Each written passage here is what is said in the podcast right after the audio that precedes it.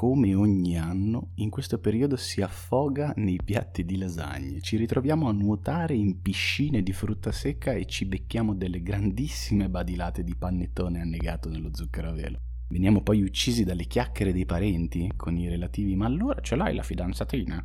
Subiamo angherie di nonne secondo le quali non abbiamo mangiato abbastanza. Guarda come sei sciupata nonna tua.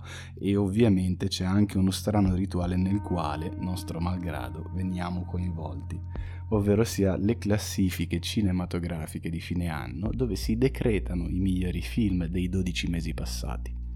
Tutti sembrano incredibilmente ansiosi di condividere queste preziosissime indicazioni. Tu stai per vomitare la zuppa inglese mentre digerisci lo stracotto e giustamente non ne vorresti sapere nulla. Vuoi solo dormire. Eppure le leggi, le ascolti. E quindi Potevo dunque esimermi dal consegnare a voi una selezione di ciò che cinematograficamente mi è piaciuto maggiormente in questo 2022? Ovvio che no. Quindi vi do il benvenuto nella decima puntata di Hidden in Cinema, che sarà anche l'ultima di questo 2022. Partiamo.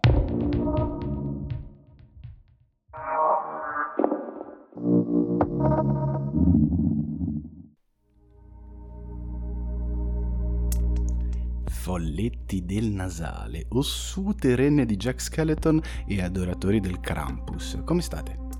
Qui parla Adriano Meis, il vostro cazzaro cinematografico preferito, spettatore semiserio ma onnivoro, pronto per un altro travaso in questo pensatoio virtuale, diario delle mie scorribande cinefile. Come avrete intuito dall'introduzione, sono qui per non sottrarmi a un mio preciso dovere di spettatore e presunto divulgatore. La temibile classificona di fine anno. Ma prima di arrivare a questo ferale momento, per il quale tutti voi siete sicuramente in trepidante attesa, vorrei tenervi un po' sulle spine, commentando una notizia che è uscita nelle scorse settimane. Notizia dell'inizio di una pre-produzione che, a mio avviso, e non troppo sorprendentemente, è passata piuttosto in sordina. Eh, cosa ingiusta, secondo me, viste le, pos- le potenzialità e le personalità coinvolte nel progetto e soprattutto il soggetto del film in questione, che generano in me una, una curiosità veramente intensa. È stata infatti confermata la pre-produzione, comunque la produzione di Gigi Allin, Live Fast Die il film su quel bastardo, pazzo, disgustoso, tossico e anarchico che risponde appunto al nome di Gigi Allin. Come sapete io non sono solito usare il, il turpiloquio in maniera frequente o quantomeno lo centellino, ma in questo caso era necessario, se non doveroso, dispensare questi epiteti al protagonista di questo film in fase di sviluppo. Ma procediamo con ordine. Conoscete voi Gigi Allin? Conoscete questo pazzo, folle, disgustoso musicista? No? Molto male. Bene, allora vediamo di porvi rimedio. G.G. Allin, all'anagrafe Kevin Michael Allin, nacque il 29 agosto del 1956 a Lancaster, nel New Hampshire, Stati Uniti. Nei suoi 15 folli e pazzeschi, folli, incredibili, non, non, non, continuo a ripetere gli aggettivi stessi perché non, so come definirli. Questi 15 anni di carriera eh, il musicista venne arrestato diverse volte per le sue assurde performance sul palco particolarmente crude, violente e provocatorie. Allin è ricordato eh, inoltre e soprattutto anche per la sua musica e per i testi che eh, risultarono e risultano tuttora eh, a dir poco controversi, provocatori e concettualmente scorretti su temi quali misoginia, pedofilia, blasfemia e razzismo. Insomma, un, una personcina a, a modino, come, come avrete modo di capire.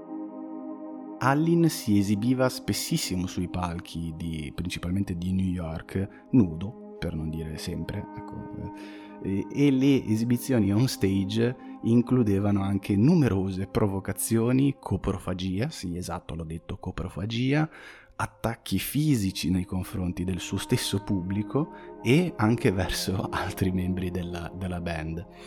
Incitava i suoi ascoltatori alla violenza nei suoi stessi confronti, defecava, urinava e lanciava feci sul palco. E, um, ripeto, una persona proprio a modino. Siamo nella New York eh, underground, ovviamente, della seconda metà degli anni Ottanta. Qui Allin si manifesta come uno spettro, uno spettro alfiere del caos, eh, uomo sbagliato con alle spalle dei trascorsi familiari eh, semplicemente terrificanti, un anarchico appassionato di musica country, di Alice Cooper, dei Beatles e ovviamente non poteva mancare anche John Wayne Gacy, ossia il killer clown, serial killer, a cui scrisse tantissime lettere e che incontrò anche diverse volte in carcere. Allin descrisse se stesso come l'ultimo vero rocker. Eh, e con ciò intendeva dire che eh, il rock and rock, il rock and rock, il rock and roll era iniziato come una, una forma di ribellione sovversiva, pericolosa, urgente, eh, assolutamente anti-autoritaria eh, e liberatoria, ma che poi ben presto, a suo dire, si era trasformata in qualcosa di diverso, una forma annacquata e addomesticata eh, su mandato delle multinazionali e anche ovviamente per, eh, per conto del business della musica eh, mainstream più commerciale. Oltre a ciò, Allin promise per tutta la sua carriera che si sarebbe suicidato sul palco nel giorno di Halloween. Eh, prima di riuscire a compiere questo suo assurdo, assurdo proposito, come del resto fu tutta la sua vita, morì il 28 giugno del 1993 a New York per un'overdose di eroina e alcol ehm, su richiesta del fratello il suo corpo non fu lavato e il suo funerale diventò un gigantesco rave party, un, una festa con gli amici che si facevano dei selfie ante litteram, delle fotografie col cadavere, versandogli eh, superalcolici e droghe in bocca. Eh, la, la, lapide di, di Gigi Allin è tuttora meta di pellegrinaggi compiuti da mh, pellegrini eh, abbastanza atipici e anarchici proprio come, come, lo stesso Allin, tant'è vero che eh, all'occorrenza durante queste, queste, visite presso il, il sepolcro di, di, Allin queste persone capita che, che ci, ci piscino e ci caghino sopra. ecco, questa è una storia assurda, me ne rendo conto, ho detto delle cose che è, è assurdo da poter, sono assurde da poter dire a un microfono, da raccontare a qualcuno, eppure questa storia orribile, deprecabile, assurda e basata su un personaggio che si sentiva e desiderava essere un, un simbolo di anticonformismo, di violenza, di, di, male generico, di tutto ciò che è storto e sbagliato e non corretto a questo mondo, in controtendenza a quello che ci viene imboccato dalla morale comune, ossia quello dell'essere bravi, del, dello stare in fila, di fare tutte le cose a dovere, era già stata raccontata nel primo film da regista di Todd Phillips, eh, che poi successivamente noi come pubblico abbiamo imparato a conoscere come il regista della trilogia di Una notte da leoni e di Joker con Joaquin Phoenix. Eh, il titolo del, di questo documentario, che eh, se aveste modo di recuperare vi consiglio perché è veramente molto molto underground come tono e riesce a centrare molto bene la descrizione di, Gigi, di Gigi Allin, è appunto Hated, Gigi Allin and the Murder Junkies. Murder Junkies che era è stata una delle, delle principali band appunto del, del, del punk rocker americano. Mi accingo a chiudere questa notizia con un elemento che rende il tutto, se possibile, ancora più intrigante, appetitoso e straniante, ossia che il regista designato per Gigi Allin Live Fast Die, titolo che riprende le parole che Allin aveva tatuate addosso, è Jonas Ackerlund, Ehm, l'uomo è uno svedese, è un ex musicista e un regista di videoclip semplicemente sensazionali, fenomenali e rimasti nella memoria collettiva. Vi basti sapere che è per esempio eh, il, il, il, direttore d'orchestra che ha tirato fuori quella meraviglia che è il video di Smack My Bitch Up dei Prodigy, ma non solo, perché nel corso del tempo Ackerlund ha lavorato con Moby, Jamiroquai, Iggy Pop, Paul McCartney, Shaggy, Ozzy Osbourne, i Metallica, i Coldplay, i U2, gli Smashing Pumpkins, i The Rolling Stones, i Rammstein, i Blink 182, Madonna, Lady Gaga, Christina Aguilera, i Maroon 5, Britney Spears e DJ, e DJ David Guetta, insomma veramente la qualsiasi, un mostro di bravura e un signore autore di videoclip. Dal 2002, l'anno di quella perla underground che è Spawn, Ackerlund si occupa anche di cinema. Tra i suoi lavori più recenti e famosi vi posso ricordare Lords of Chaos, eh, basato sulla vera, vera, storia dei Mayhem, la band black metal che negli anni Ottanta si dilettava bruciando chiese e invocando il male sulla terra poi c'è stato Polar, film Netflix ultra pop con un Mads Mikkelsen nei panni di un sicario ritiratosi dalle scene. Io sono particolarmente curioso per questo progetto perché desidero ardentemente e voglio vedere come la natura videoclippara di Ackerlund, pop e veloce, si sposerà con l'anima profondamente punk e underground di Allin. Eh, a mio avviso il, il, regista svedese era ben riuscito a catturare lo spirito dark, malinconico e malvagio di Hieronymus Dead e degli altri membri dei, dei Mayhem in Lord of Chaos. La domanda è, riuscirà a fare lo stesso con il marciume sozzo degli scantinati, dei palchi impestati dalla puzza di sudore e piscio dei Murder Junkies? Lo vedremo. A questo punto, ragazzi miei, nella mia progettualità avrei voluto commentare un'altra news per me incandescente ed estremamente rilevante per la sua potenziale portata, ossia l'adattamento cinematografico di Death Stranding, ossia quella meraviglia videoludica firmata da Hideo Kojima.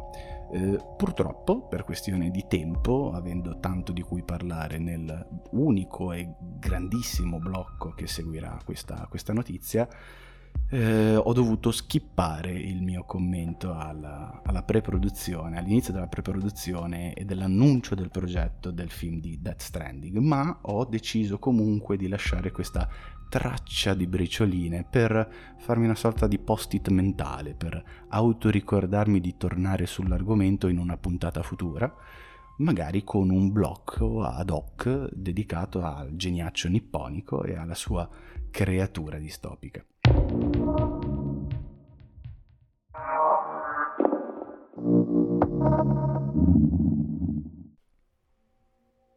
Ed eccoci al blocco principe di questa puntata, il momento più atteso per tutti i cinefili, la selezione di fine anno. Partiamo da un presupposto tanto basilare quanto essenziale. La selezione dei migliori film di un anno intero è un gioco, un modo per divertirsi e per tirare le somme rispetto a quanto è stato proposto nei 12 mesi precedenti. Nonostante esistano personaggi e realtà editoriali che in relazione a questo evento si prendono dannatamente sul serio, lo dico subito per primo. La classifica è una fuffa clamorosa. La selezione dei migliori film, che siano 5, 7, 8, 10, 15, 20, è una fuffa clamorosa.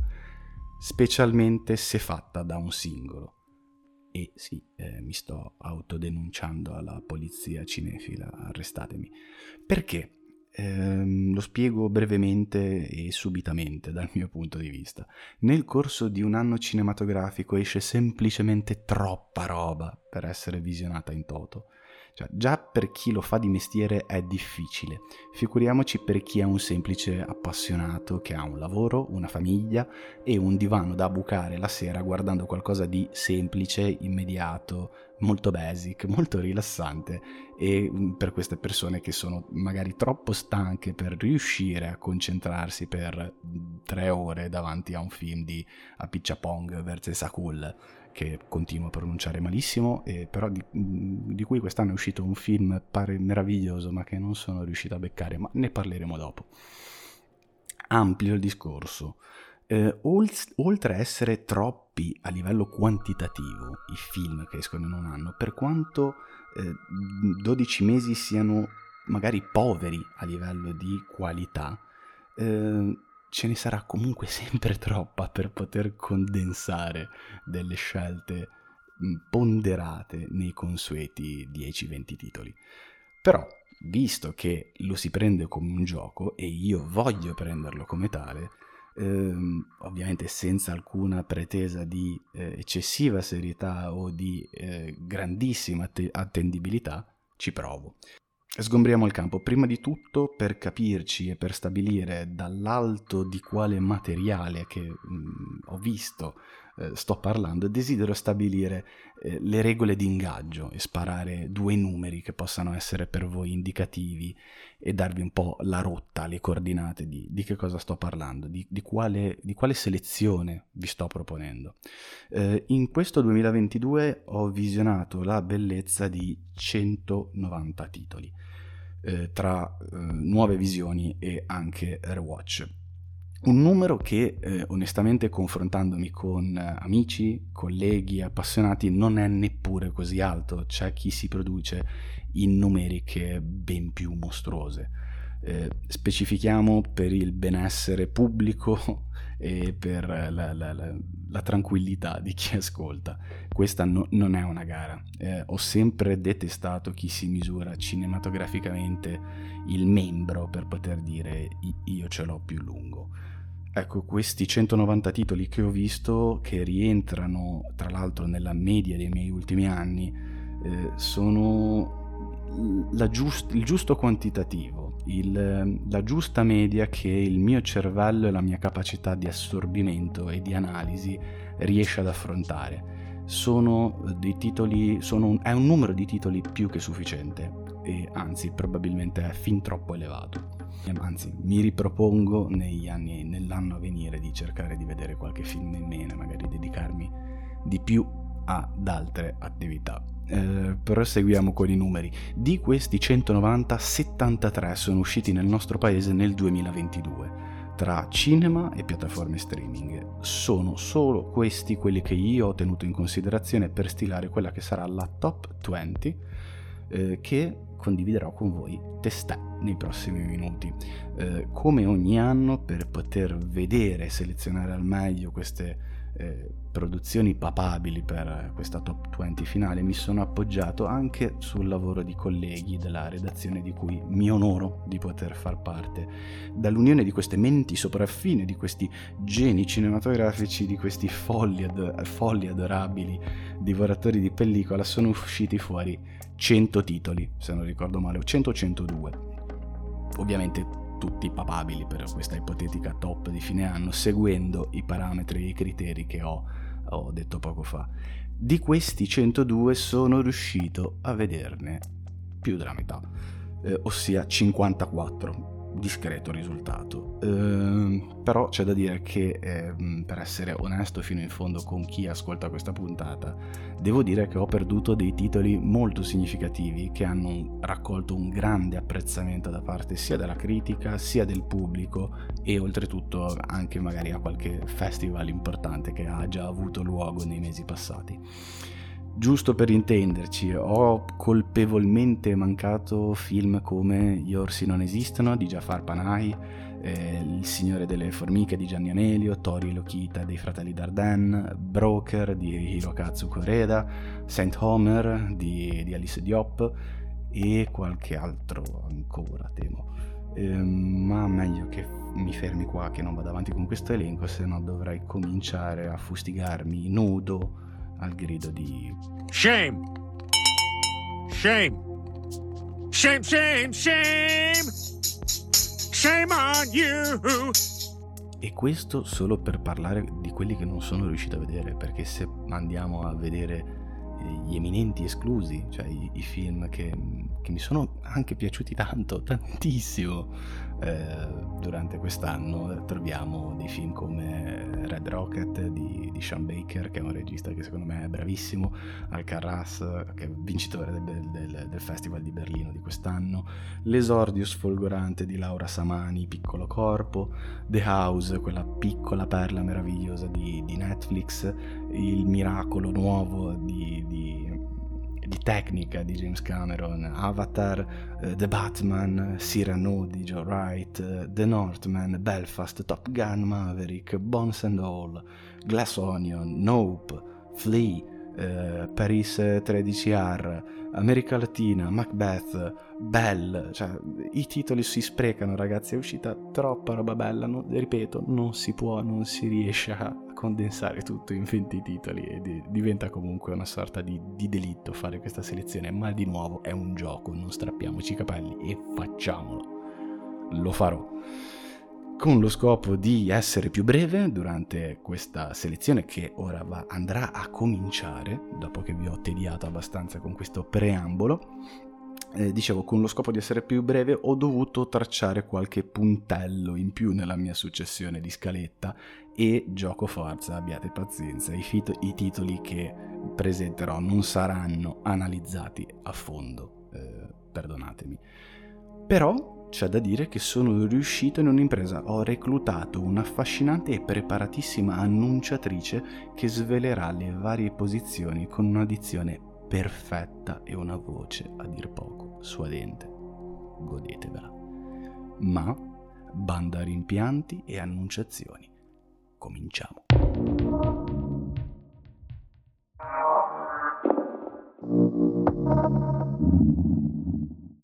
Posizione 20. Everything Everywhere All At Once. E con, questa, con questo annuncio dalla dizione perfetta possiamo partire. Posizione numero 20, i Daniels. I Daniels, io adoro i Daniels. Così come aveva adorato il loro assurdo e dolcissimo Swiss Army Man con Paul Dano e Daniel Radcliffe, un film assurdo con cadaveri scorreggianti che vengono utilizzati come moto d'acqua, meraviglioso, un film che ti racconta la poesia e la magia della vita, dell'incontro, dell'innamoramento spettacolare. Eh, il secondo lungometraggio di Daniel Kwan e Daniel Schneert, è un trippone allucinante, un meraviglioso viaggio nel multiverso dove una famiglia di immigrati cinesi dovrà fare i conti con se stessa proprio in questo eh, nucleo familiare, oltre a cercare di evitare la distruzione della multirealtà. Poco da fare. Nel film dei due registi pazzerelli c'è ritmo, scrittura, fantasia nella messa in scena e nella regia e soprattutto delle variazioni di tono eh, per me assolutamente brillanti e ben bilanciate. Ehm, oltre ovviamente a un'ottima direzione del cast perché c'è un, una performance corale veramente veramente valida. Eh, tant'è vero che eh, questo film eh, ha, ha, raccolto e sta raccogliendo, sta facendo incetta di nomination. Ehm, è successo di recente, se non ricordo male, ai Golden Globes e eh, potrebbe essere oltretutto anche un contendente molto ben accreditato per la prossima award season. Eh, non mi avrà emozionato o conquistato quanto Swiss Army Man, però ragazzi quanti, comunque quanti lacrimoni ho speso, eh, ma Everything Everywhere All at Once è stato comunque un film in grado di mh, farmi uscire dalla sala più che soddisfatto per lo spettacolo cinematografico a cui avevo assistito, eh, più ricco, più emozionato, più leggero. Per ora non sta in streaming da nessuna parte, quindi lanciatevi sul supporto fisico oppure attendete con ansia questo gioiellino. Posizione 19. Fire of Love. Fire of Love. Ecco, di questo splendido documentario scritto e diretto da Sara Dosa ne avevo già parlato nello scorso episodio, quindi vedrò di non dilungarmi o ripetermi oltremodo. Eh, Vulcani, una coppia di scienziati pronti a sacrificare qualsiasi cosa sull'altare della conoscenza e una grande, grandissima dose di immagini mozzafiato. Eh, scrittura intelligente, ottimo montaggio, una visione di insieme più che interessante rispetto alle vicende raccontate. Ve lo potete scofanare comodamente su Disney Plus. Posizione 18. The Fabelmans. Questa posizione è semplicemente stranissima. Appena uscito dalla sala, viste le emozioni provate e l'ammirazione consueta per questa tecnica straordinaria che riesce a mettere eh, sempre in campo in maniera impeccabile il buon Stefano Spielbergo, ero più che convinto che lo avrei piazzato almeno nel, nella prima decina, nella top 10 E invece, dopo aver srotolato le varie posizioni, me lo, posizioni, me lo ritrovo qui al diciottesimo posto. Um, Spielberg dirige con la solita maestria ed eleganza un cast in forma smagliante. Michelle Williams, Paul Dano e Gabriel Labelle sono semplicemente eccezionali per poi non parlare del vecchio bastardo di Missula che interpreta quei 4 minuti di John Ford che sono qualcosa di sensazionale. Uh, The Fableman um, è un calderone di ricordi agrodolci, è un album di famiglia doloroso ma anche pieno di meraviglie. Uh, è probabilmente il film più autobiografico uh, di Steven Spielberg che tra l'altro ritorna eh, a, scrivere una sceneggiatura, a scrivere un soggetto eh, dopo più di vent'anni, da quando firmò appunto la sceneggiatura di AI Internet, Intelligenza Artificiale, e eh, è un film questo assolutamente passionale, pieno di amore per il cinema, gronda, trasuda amore per il cinema e, eh, ed è sicuramente un enorme contendente per la prossima World Season. Eh, ovviamente, come c'era da aspettarsi, qualcuno lo sta già accusando, o per meglio dire si sta lagnando, di essere costruito per vincere, come se fosse un, un peccato originale contro il quale scagliare mille pietre. Eh, e quindi queste persone, dal mio punto di vista, stanno sostanzialmente sostenendo eh, implici- più o meno implicitamente che sia un prodotto artefatto, fasullo. Io dico, poveri loro. Eh, per quanto mi riguarda è necessario credere alla penna di un autore, eh, credere alla sua genuinità, eh, credere alla sua passione, specialmente quando si mette così tanto a nudo di fronte a noi spettatori e devo dire che salvo un paio di scene, eh, The Fablemans, oltre a essere un gran bel film, un ottimo film, mi è parso un prodotto dolcissimo e originato dal cuore e dalle abilità straordinarie di cast, troupe, produzione. Si chiama Steven Spielberg, la leggenda, mica per niente, mi viene da dire eh, The Fablemans lo trovate in questi giorni, negli ultimi giorni di fine anno, primi giorni di gennaio, se mi ascoltate a gennaio. Io non posso che invitarvi a correre in sala perché è un film indimenticabile. Posizione 17. Un eroe. Grand Prix della giuria al 74 Festival di Cannes, accusato in patria di essere un plagio, l'ultimo film di Asghar Faradi è l'ennesima indagine, accusa del regista nei confronti del suo paese, l'Iran. Eh, la storia è quella di Rahim, eh, un uomo costretto in carcere per non aver saldato un, grosso debito eh, nei confronti di, di, di suo, del suo ex cognato. Eh, in un giorno di libera uscita, eh, la sua compagna gli consegna una borsa contenente diverse monete d'oro. Inizialmente i due pensano di venderle per poter saldare parte del debito di Rahim, ma poi l'uomo deciderà invece di restituirle alla legittima proprietaria, diventando così un eroe, l'eroe che dà il titolo al film. Eh, ovviamente agli occhi del, dell'opinione pubblica iraniana. Eh, Faradi ragiona quindi sulle convenzioni sociali, sulla volubilità del giudizio delle persone e soprattutto su quanto siano eff- effimere e insulse le etichette che noi esseri umani ci scambiamo ogni giorno. Eh, eroe non vuol dire niente, siamo tutti uomini e donne, esseri umani che sbagliano, amano, soffrono e qualche volta si redimono. Eh, un film estremamente intelligente e ben scritto da un autore che ha ormai il proprio nome inciso nella pietra della storia del cinema. Eh, trovate un eroe di Asghar Faradi su Sky e Now.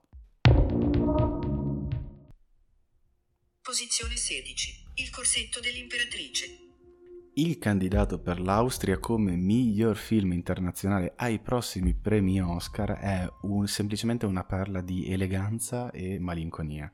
Eh, la storia ci mostra uno scorcio mh, mm, particolare del, della vita della, dell'imperatrice Elisabetta di Baviera, conosciuta ai più come eh, la principessa Sissi. Eh, la regista Marie Kreutzer scrive e dirige una storia di solitudine, di vanità forzata e malattia.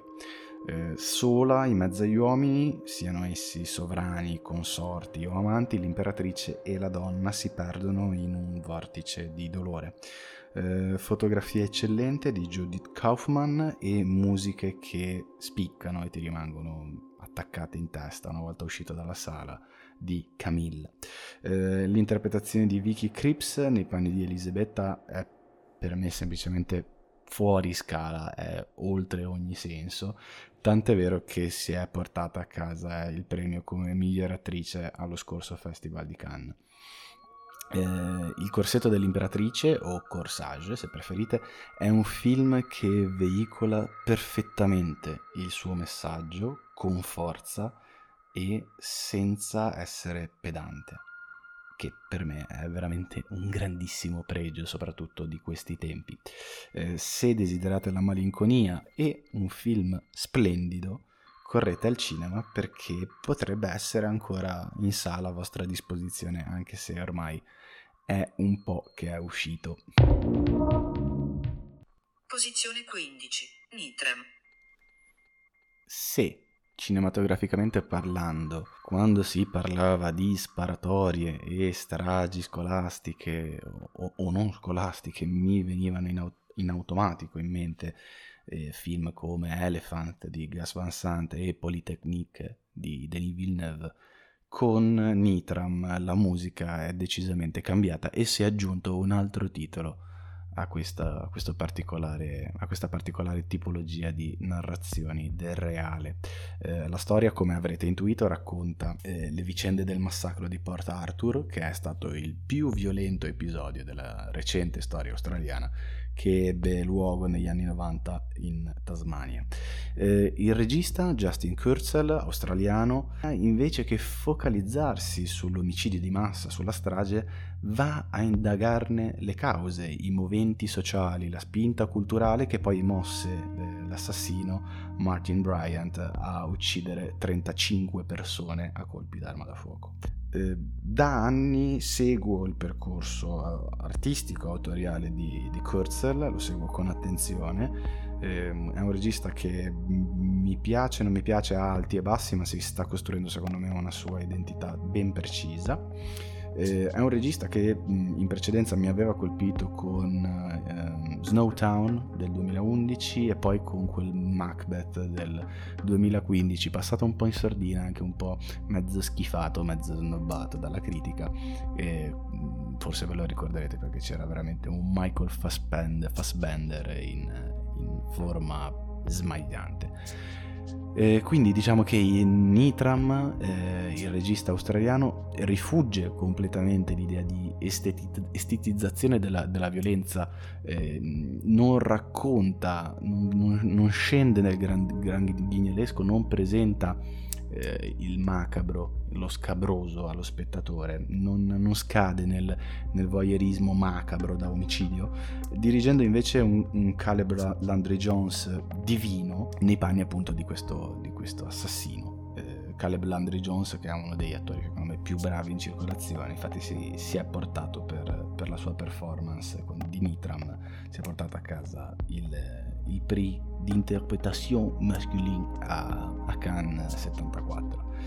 Eh, anche per Nitram, dopo una fugace comparsata nelle nostre sale cinematografiche, non c'è alcuna distribuzione in streaming, quindi non ci resta che aspettare oppure potrete, potete procurarvi se lo desiderate.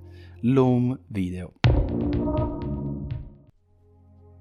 Posizione 14. Spencer, Spencer. Spencer. Dopo il biografico Jackie del 2016 e l'ipnotico Ema uscito nel 2019, Pablo Larraín dirige un altro film con, una protag- con protagonista una donna carismatica, in questo caso l'indimenticata Lady Diana.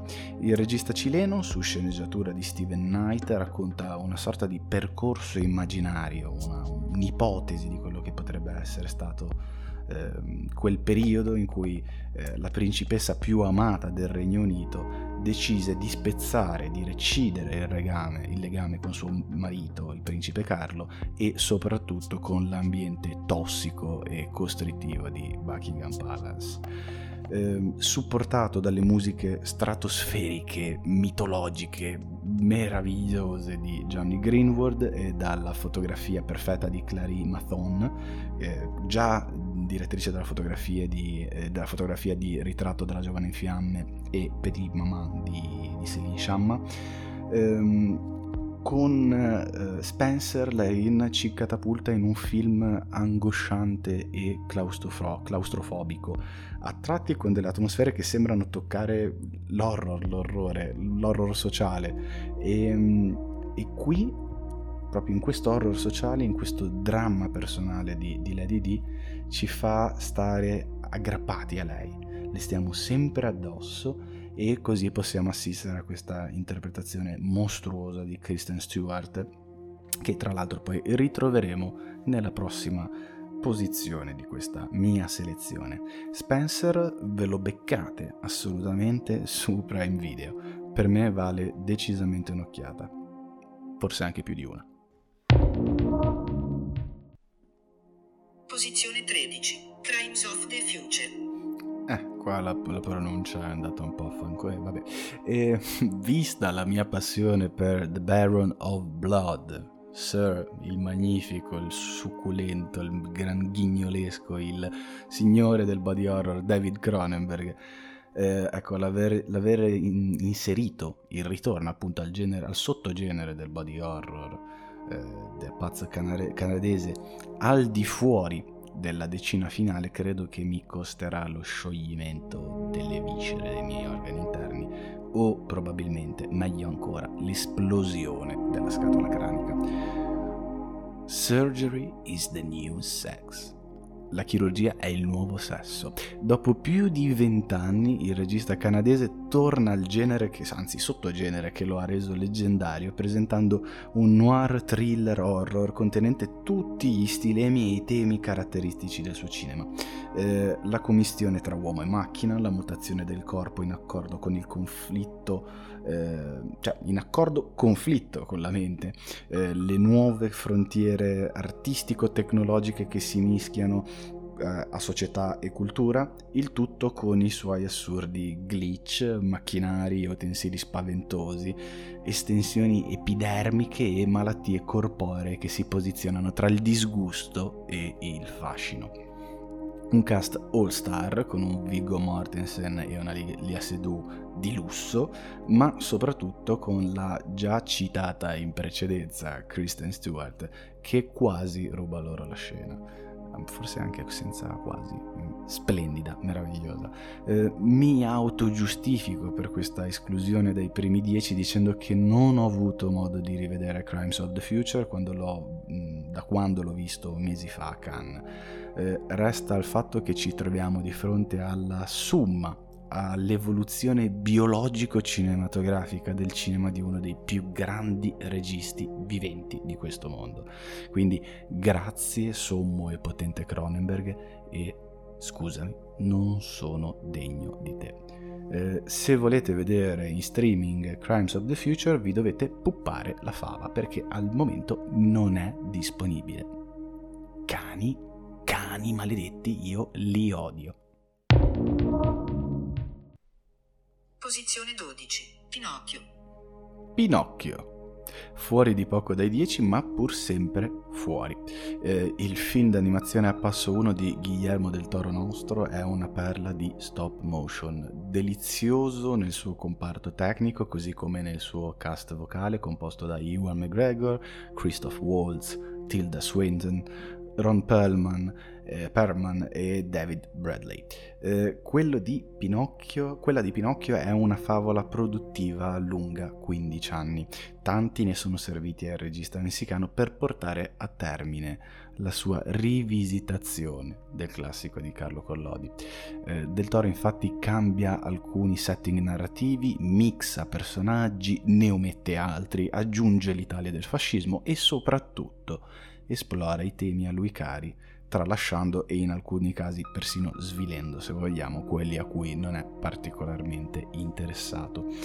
Eppure per quanto mi riguarda quello di Pinocchio è un lavoro incredibilmente sentito, curato e genuinamente figlio della mente di questo visionario regista del labirinto del fauno. Mi hanno rovinato la storia di Pinocchio. Sì, ecco, la gente ha pianto, sta continuando a piangere, sta piangendo ancora adesso perché non è mai contenta perché si lamenta del fatto che gli hanno rovinato. Vabbè, lasciamo perdere. Ma il regista messicano, che in questo periodo è assolutamente imperante ad Hollywood, in questo periodo della sua carriera, eh, sforna un gioiello ultra materico, sentito e a mio avviso commovente. Quindi lasciate che questi tristi figuri piangano e si disperino perché gli hanno sciupato il libro di Collodi, voi piangete ed emozionatevi guardando Pinocchio su Netflix. Posizione 11. Bardo, la cronaca falsa di alcune verità. Manierista, presuntuoso, autocelebrativo, ego riferito, e chi più ne ha più ne metta. Questi sono gli epiteti che nei giorni scorsi ho letto e che sono stati rivolti ad Alejandro González Iñárritu per il suo bardo, aggettivoli, aggettivoli bravo, aggettivi spregiativi che eh, curiosamente vennero scagliati anche contro due dei modelli di riferimento che Iñárritu sembrerebbe aver utilizzato per questo film. Il primo che viene scomodato è Federico Fellini con il suo 8 e mezzo, il secondo, viste alcune dinamiche, idee di messa in scena e scrittura di personaggi, è il nostro Paolo Sorrentino, in particolar modo penserei per esempio alla grande bellezza.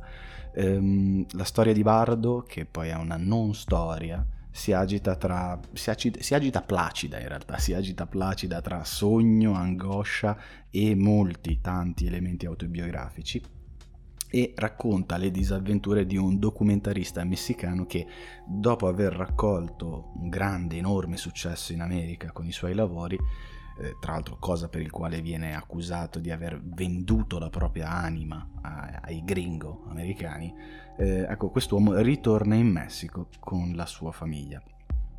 Bardo è un film malinconico, secondo me pieno di passione e soprattutto di senso di colpa. Un film personale, sentito e come spesso accade con produzioni di questa tipologia, non esente da difetti, specialmente penso al bilanciamento dal punto di vista della scrittura. Eppure, per quanto mi riguarda, Alejandro ha sempre e comunque la capacità di essere interessante. Qualsiasi cosa racconti, nonostante le pecche, nonostante gli sbrodolamenti emotivi e narrativi. Questo perché Alejandro González Iñárritu è un grande regista, un autore eccezionale e uno dei migliori artisti che lavorano con l'audiovisivo nell'attuale panorama mondiale. Facciamocene una ragione. lo potete vedere, ve lo potete godere su Netflix.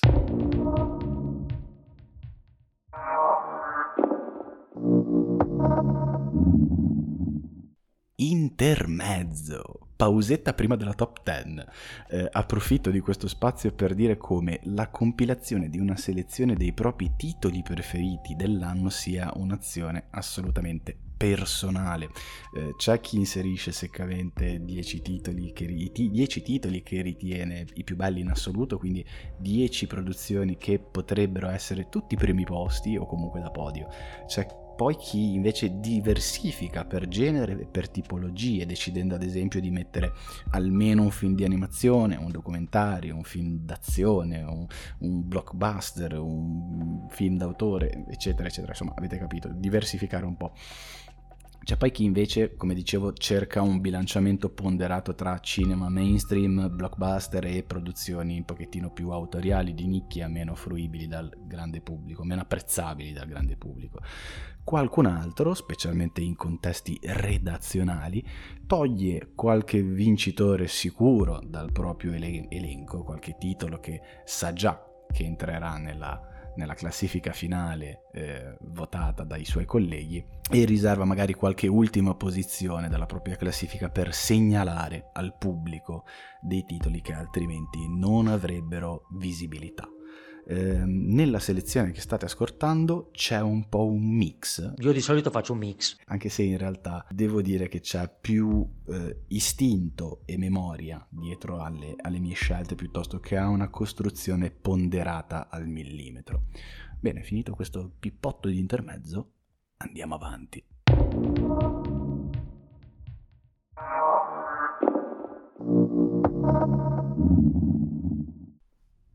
Posizione 10. Ennio. Questa posizione è semplicemente rubata. Rubatissima. Strappata via direttamente dal mio cuoricino di Tuscalose da quel furbacchione di Peppone Tornatore dalla musica di quel benedetto genio che è stato Ennio Morricone. L'approccio narrativo lineare che segue gli avvenimenti della vita e della carriera del maestro sono eh, in ordine cronologico e a mio avviso ehm, tipo, questa tipologia di narrazione, questo racconto di Ennio Morricone nella progettualità del regista di, di Giuseppe Tornatore non aveva nessun tipo di finalità agiografica per il semplice fatto che non c'è alcun bisogno di incensare l'opera di un genio. Eh, tant'è vero che nonostante l'intento puramente documentaristico e di creare comunque un omaggio onesto eh, a una delle menti più brillanti del secolo scorso, il film finisce per essere un osanna nei confronti di un'anomalia umana. Perché questo è stato Ennio Morricone, è stato una di quelle rarità che compaiono in questo mondo ogni 50-100 anni e rivoluzionano, riplasmano completamente il proprio settore di pertinenza in questo caso, la musica e nello specifico poi l'ambiente delle, delle, colonne sonore. A parte la componente affettiva, il documentario di Tornatore a mio avviso gode di una cura certosina, eh, c'è un lavoro di montaggio veramente molto curato e le interviste selezionate e poi montate all'interno del, del documentario, che so che erano anche tante, tante, tante di più, c'era un, un quantitativo di, di, girato abnorme, secondo me sono perfette per, per l'intento narrativo di, di Tornatore. Ennio è quindi una produzione completa e che ha un eccellente amalgama. L'unica pecca, se dovessi proprio trovarne una all'interno di questo bellissimo documentario, è che si sorvola un po' troppo sulle collaborazioni meno gradite, apprezzate e riuscite dal punto di vista non di risultati ma di eh, rapporti umani.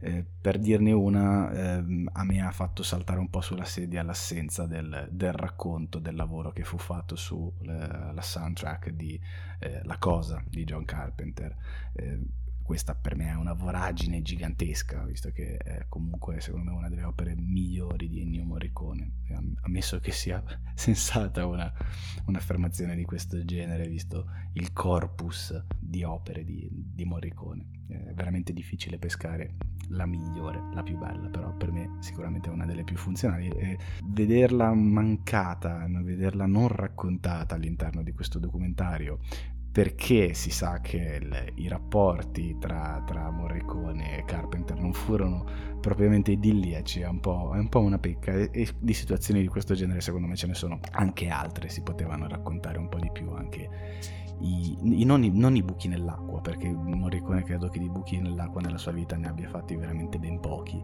però ecco sì, le collaborazioni un pochettino più in ombra, quelle un pochettino più difficili, ma eh, eh, oggettivamente e molto francamente a Ennio e Peppuzzo gli si perdona qualsiasi cosa.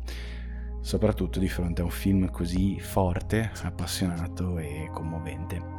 Per ora lo trovate soltanto in un video, tra l'altro non a cifre mm, incredibili ma a prezzi abbordabili, oppure se ce l'avete su Team Vision. Posizione 9. Le otto montagne. Le otto montagne. Di questo ne avevo già parlato, di questo film avevo già parlato nel sesto episodio di Hidden Cinema, quello dove avevo raccontato in maniera ultra frenetica la mia ultima esperienza dal Festival di Cannes, dove avevo visto questa meraviglia delle otto montagne. Film che è stato sicuramente uno dei più belli che abbia visto durante la mia permanenza alla manifestazione sulla Croisette Da quei giorni di maggio purtroppo non sono riuscito a rivedere il film di Felix van Groningen e di Charlotte van der Mensch, che è uscito adesso praticamente negli ultimi giorni di questo 2022. Eppure è qui, forte della sua nona posizione su ben 73 film del 2022 visti. Perché? Perché Le Otto Montagne è un film che parla al cuore dello spettatore. È una storia che racconta di eh, amicizie immortali.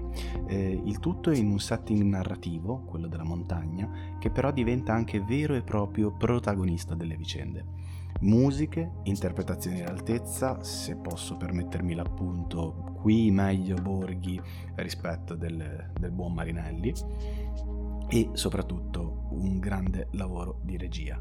Eh, le otto montagne è in questi giorni al cinema, come dicevo prima, volate, volate a sentire queste montagne e a guardare questa storia di un'amicizia strepitosa. E eh, poi detto tra noi eh, da grande appassionato del, del lavoro di, di, Van Groningen eh, date un'occhiata ai suoi film che trovate sparpagliati in giro su tutte le piattaforme streaming. Posizione 8 Vortex. Vortex Facciamo che è Vortex. Eh, Gaspar Noè ritorna con un film che eh, se contestualizzato nella sua filmografia, risulta essere abbastanza tipico, eppure decisamente coerente con il suo stile e la sua idea di ricerca per mezzo dell'audiovisivo. Eh, una coppia di anziani vive in un appartamento parigino pieno di oggetti, di memorabilie, di ricordi e di libri.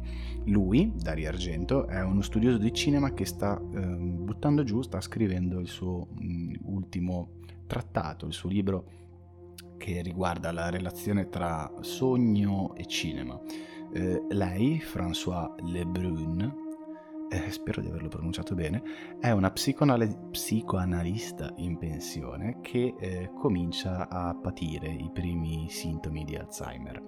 Eh, la, il rapporto tra i due, il rapporto matrimoniale tra i due, eh, poco a poco va disgregandosi eh, mentre cercano per quanto riescono e per quanto possibile di sostenere il figlio che ha dei problemi di tossicodipendenza. Come dite? Vi è familiare? Beh, sì, ragazzi, se state pensando ad Amour di Michael Haneke, eh, fate bene. E se il film del regista austriaco vi aveva fatto del male fisico e psicologico, ecco, Vortex vi distruggerà. Eh, cinema reale, brutale, dolorosissimo e anche meraviglioso per quanto tosto da affrontare. Quindi bella per Gaspar. Eh, questa pietrata nei denti del più tossicone dei registi la trovate solo su Mubi Italia. Posizione 7. Men. Men. Men di Alex Garland. Anche sull'ultimo film di questo meraviglioso regista britannico, se non ricordo male, avevo detto due parole in passato, un breve cenno nello specifico durante la puntata numero 7. Eh, quella, quello del regista di Ex Machina è un horror sociale, claustrofobico e messo in scena per mezzo di simboli evidenti, ma non per questo meno potenti. Il film, in quasi ogni sua componente, è per me una delizia, dal paso doble dei suoi suntuosi protagonisti, Jesse Buckley e Rory Kinnear, sono semplicemente mostruosi, passando per la fotografia ricercata ed efficacissima di eh, Rob Hardy e le musiche di Ben Salisbury e eh, Geoff Barrow. Eh, conclu- menzione doverosa su questa conclusione strepitosa eh, che mi ha veramente lasciato a bocca aperta, un, un, climax enorme, straniante e disgustoso, ma perfettamente calzante per la metafora e il messaggio portato avanti da il buon Garland nel corso del film. Eh, un climax che eh, arriva al termine di un film che riesce nell'impresa difficile difficilissima, specialmente se sei un maschietto, di metterti al comando dei pensieri di un determinato genere di vittime, ossia quello femminile. Eh, un grande, grandissimo horror in questo 2022 abbastanza povero, secondo me, di spaventi cinematografici genuini, efficaci e ponderati come questo meraviglioso Man di Alex Garland, che per ora trovate semplicemente e solamente a noleggio su Apple TV Plus. Posizione 6. Atlantis. Come abbiamo già detto in passato, una delle funzioni principi più importanti forse del cinema, forse la più nobile, è quella di raccontare il mondo del reale, spogliandolo dalla patina poetica della narrativa e denunciando gli orrori del mondo circostante, del mondo che abbiamo di fronte agli occhi e che sentiamo durante le cronache dei telegiornali ogni giorno. E qual è la più grande bestialità di questo pianeta se non quell'aberrazione creata dall'uomo che risponde al nome di guerra? Ecco, in questo 2022, ne ho già parlato di, di traverso in uno dei primi episodi di Hidden in Cinema, in questo 2022 il mondo si è arricchito di un altro sporco conflitto, di un'altra ennesima mattanza che bagna la terra d'Ucraina e col sangue di, tra l'altro di popoli fratelli. In Atlantis o Atlantida, film del 2019 ma uscito da noi solamente quest'anno nel 2022, Valentin Vasianovic racconta il seme malato da cui è nato questo conflitto immaginando in un termine temporale spostato più in là di qualche anno, se non ricordo male dovrebbe essere ambientato nel 2024, immagina insomma il, il termine delle ostilità nella regione del Donbass, il luogo da, in cui ha avuto origine questo, questo massacro eh, nel 2014. Il regista ucraino porta a termine questa procedura senza, senza, senza distribuire colpe lo fa attraverso la staticità delle inquadrature dei suoi campi medi e lunghi che compongono una narrativa placida, ferma, mortifera, di una guerra che non lascia né vinti né vincitori, ma solo terra arida, cadaveri da seppellire e forse una vaga speranza. Eh, Atlantida o Atlantis è un film che mi è rimasto nel cuore, che mi ha distrutto emotivamente e che mi ha lasciato dei quadri, delle composizioni visive eh, terribili e meravigliose allo stesso tempo. Non poteva che occupare questa posizione elevata sia per la sua pregevolezza stilistica sia per il peso storico contenutistico che, che porta con sé. E, indovinate un po', ovviamente non lo trovate in streaming da nessuna parte. Posizione 5. Nostalgia. Altro film che mi ha fatto esalare sospironi profondi, profondissimi. Eh, l'ultimo lavoro di Mario Martone appartiene a pieno merito a quella categoria di produzioni da sbattere fortissimo, fortissimissimo sul muso di tutti coloro che riescono, non si sa come, ad affermare che il cinema nostrano, il cinema italiano, non sia più in grado di sfornare materiale di valore il, il regista del... Cioè, il regista, il cinema del regista napoletano che ho avuto modo di conoscere un pochettino, non troppo, con perle come Il giovane favoloso e Qui rido io, si esprime secondo me con grande sobrietà, eleganza e una discretissima dose di passione. Eh, Nostalgia è, l'aff- è l'affresco dei ricordi perduti, è il racconto di un esule interpretato da un grandissimo Pier Francesco Favino che ritorna a Napoli, la sua casa, dopo decenni di lontananza, ritrovando così caldi luoghi familiari e spettri di un passato remoto. Nel rammaricarmi per l'esclusione dai candidati al premio Oscar come miglior film internazionale, non posso concordare sul fatto che quella ricaduta su Nostalgia sia stata una scelta poco oculata o comunque errata. Eh, sicuramente una carta magari come quella di Ennio avrebbe avuto una presa maggiore eh, anche e soprattutto per riuscire finalmente a sbattere in faccia agli americani quanto siano stati miopi e ottusi nel riconoscimento di un, di un genio come Morricone ma questa è un'altra faccenda, magari ne riparleremo. Nel frattempo vi dico, nel caso non lo sapeste già, che Nostalgia lo trovate su Prime Video. Posizione 4. Il male non esiste. Il mio primo film di Mohammad Rasuluf. Direi che è stata semplicemente una cannonata nei denti. Orso d'Oro al Festival di Berlino 2020, ma uscito da noi solamente quest'anno, sia nel 2022, Il male non esiste da una scusate, una chiara rappresentazione all'assenza di libertà endemica che vige in Iran.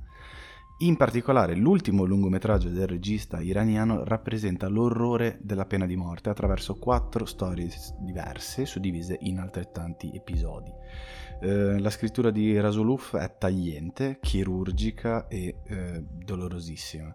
Eh, la regia e la messa in scena rigorose al limite del realismo, mi verrebbe da dire. Eh, l'insieme di questi elementi ci consegna eh, un film efferato, crudele nel mostrare le dinamiche che conducono l'Iran ad avere il triste primato per il maggior numero di esecuzioni capitali se avete voglia di angustiarvi con un film potentissimo, in una parola, eh, lo, potete, lo potete trovare su Sky e Now. Posizione 3. Triangle of Sadness. Con la seconda palma d'oro di Robin, Ruben Oslund ritorniamo al discorso fatto in precedenza per Atlantis, ossia quello relativo all'idea di fotografare la realtà. In questo caso però il regista svedese ci propone uno scatto deformato dalla satira, eh, carico di ironia e di situazioni grottesche utili a dare una rappresentazione reale ed efficace della società dei consumi e del capitalismo occidentale oltre che della natura intrinsecamente idiota e profittatrice di buona parte del genere umano. Non mi dilungo visto che ho parlato per ben due volte di Triangle of Sadness nelle scorse puntate. Non so onestamente se il film di Oslund resisterà alla prova del tempo, diventando così un film memorabile, eh, incastrato, un abitante eh, della memoria collettiva di, dello spettatore. Però, per quanto mi riguarda, è sicuramente uno dei film più brillanti, ben diretti e ben scritti di quest'anno cinematografico. Per questo motivo e per altri ancora che non posso esprimere ermeticamente in questa sede, anche perché in parte l'ho già fatto, come detto, uh, Triangle of Sadness si merita e sta saldo al terzo posto di questa mia selezione. Per ora mh, mm, sappiate che non c'è traccia di questo didascalico film sui principali portali di streaming italici, quindi non ci resta che attendere fiduciosi. Posizione 2. Niente di nuovo sul fronte occidentale. Altro giro, altro regalo, altro film di cui ho già parlato in precedenza, ma che barba che sono. Tra l'altro nella scorsa puntata, eh, vabbè, eh, insomma, la produzione scritta e diretta da Edward Berger contiene tutti gli elementi per un risultato, a mio avviso, eccezionale eh, un celebre e acclamato soggetto di partenza, ossia il classico omonimo di Eric Maria Remarque, un cast ben diretto e ben assemblato, una composizione visiva per il mio gusto semplicemente deliziosa e soprattutto un impatto emotivo piuttosto rilevante. Un film sugli orrori della guerra e sulla natura dell'essere umano da non perdere per nulla al mondo. Eh, a questo punto rimane solo da chiedersi quante chance effettive avrà agli Oscar, dove è, ca- è il candidato tedesco come miglior film internazionale. Incastonato saldamente nella mia posizione numero 2, niente di nuovo sul fronte occidentale, lo trovate su Netflix. Posizione 1. Licorice Pizza. No, vabbè, dai, però Brunilda non puoi annunciarmelo così, mi spezzi la magia, mi rompi... C'è la posizione 1, è importante, Licorice Pizza.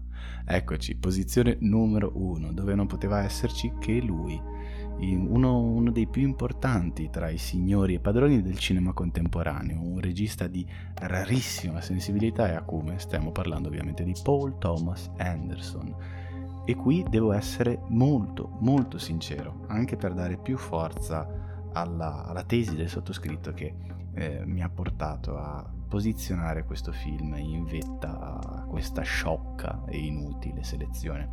Eh, la mia confessione è che ho visto Licorice Pizza solo una volta, mesi fa e quando uscì al cinema.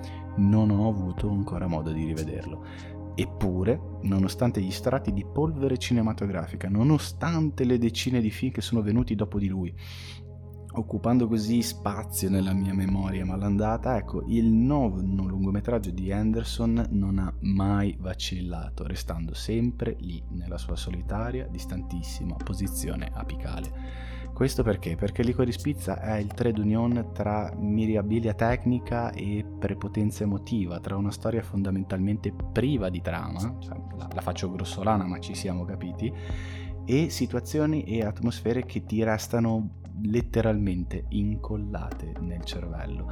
Il cinema di Anderson in Licorice Pizza si esprime eh, in tutte le sue caratteristiche distintive, cioè dall'uso scientifico e spettacolare e perfettamente aderente delle musiche, la poesia dei dettagli, la scelta di cast perfetti e diretti in maniera a dir poco meravigliosa, eh, esente da, da, da, da critiche mi verrebbe da dire, e soprattutto attraverso la capacità di trascinar- trascinarci emotivamente nei suoi contesti narrativi, per quanto essi possano essere distanti da noi e dal nostro quotidiano. Licorice Pizza è di fatto un'ode alla leggerezza, ai ricordi, all'idea di lasciarci andare vivendo la vita al meglio delle nostre possibilità e possibilmente seguendo fino in fondo i nostri sentimenti e i nostri desideri e magari anche le nostre ambizioni. Licorice Pizza è per me l'emblema di che cosa vuol dire fare cinema, grande cinema. Parliamo di quel tipo di spettacolo maestoso e confortevole che una volta usciti dalla sala stropicciandoci via il buio dagli occhi, ci lascia appiccicata addosso una sorta di strana, strana magia.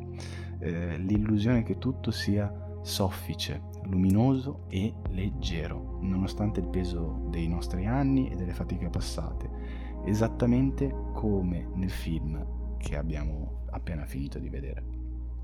Lico di Spizza lo trovate sopra in video e dichiaro pubblicamente, nel caso ve ne fregaste qualcosa, che sarà il primo film che vedrò con il nuovo anno, sperando che sia di buon auspicio e, e lasciandomi comunque guidare da, dalla, dalla magia di questo meraviglioso regista e autore che è Paul Thomas Anderson.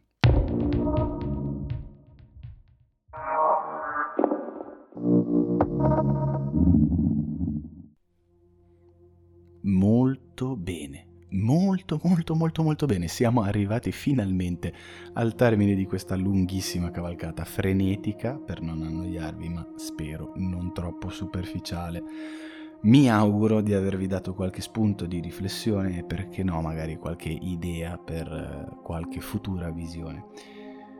Domanda, e le vostre top di fine anno? Quali sono i film che vi sono piaciuti di più di questo 2022? Badate, no, non vi sto chiedendo i migliori, eh, non facciamo i critici che si prendono troppo sul serio anche perché ce ne sono già troppi in giro. Ehm, fatemelo sapere, se vi fa piacere scrivetemeli dove, dove, vi pare, su Instagram, su Facebook, nei commenti sulle varie piattaforme di ascolto. Li leggerò con grande curiosità, con attenzione e magari avrò modo di parlarne e discuterne con voi nei prossimi episodi. Nel prendere congedo come sempre ringrazio i miei artisti preferiti, ossia Chiara Forbones e Mattia Portello, che hanno firmato rispettivamente artwork e ambiente sonoro di questo spazio virtuale che condivido con voi dallo scorso febbraio. Eh, a tal proposito ci tengo assolutamente a ringraziare anche, a vo- anche voi per aver ascoltato Hidden in Cinema in questo, in questo anno passato, passato, assieme. Spero di avervi tenuto un po' di compagnia, parlando magari un po' di buon cinema, non in ma- maniera sguaiata o becera, quindi nel modo che piace a noi, se, se state qua evidentemente è questo il modo che, che più vi aggrada di, di sentir parlare di cinema e spero anche di eh, di avervi proposto, perché no, qualche, qualche, bel ragionamento, qualche ragionamento utile e qualche titolo da, da vedere in futuro. Eh, chiudo dicendo che mi ritroverete sempre qua nel 2023 con un nuovo mirabolante travaso nel pensatoio cinematografico del sottoscritto. Sempre che non mi stiate ascoltando a gennaio, perché se no siamo già nel 2023. Quindi basta, buon anno, chiudo qua e viva, viva, viva, viva il cinema, sempre. Alla prossima.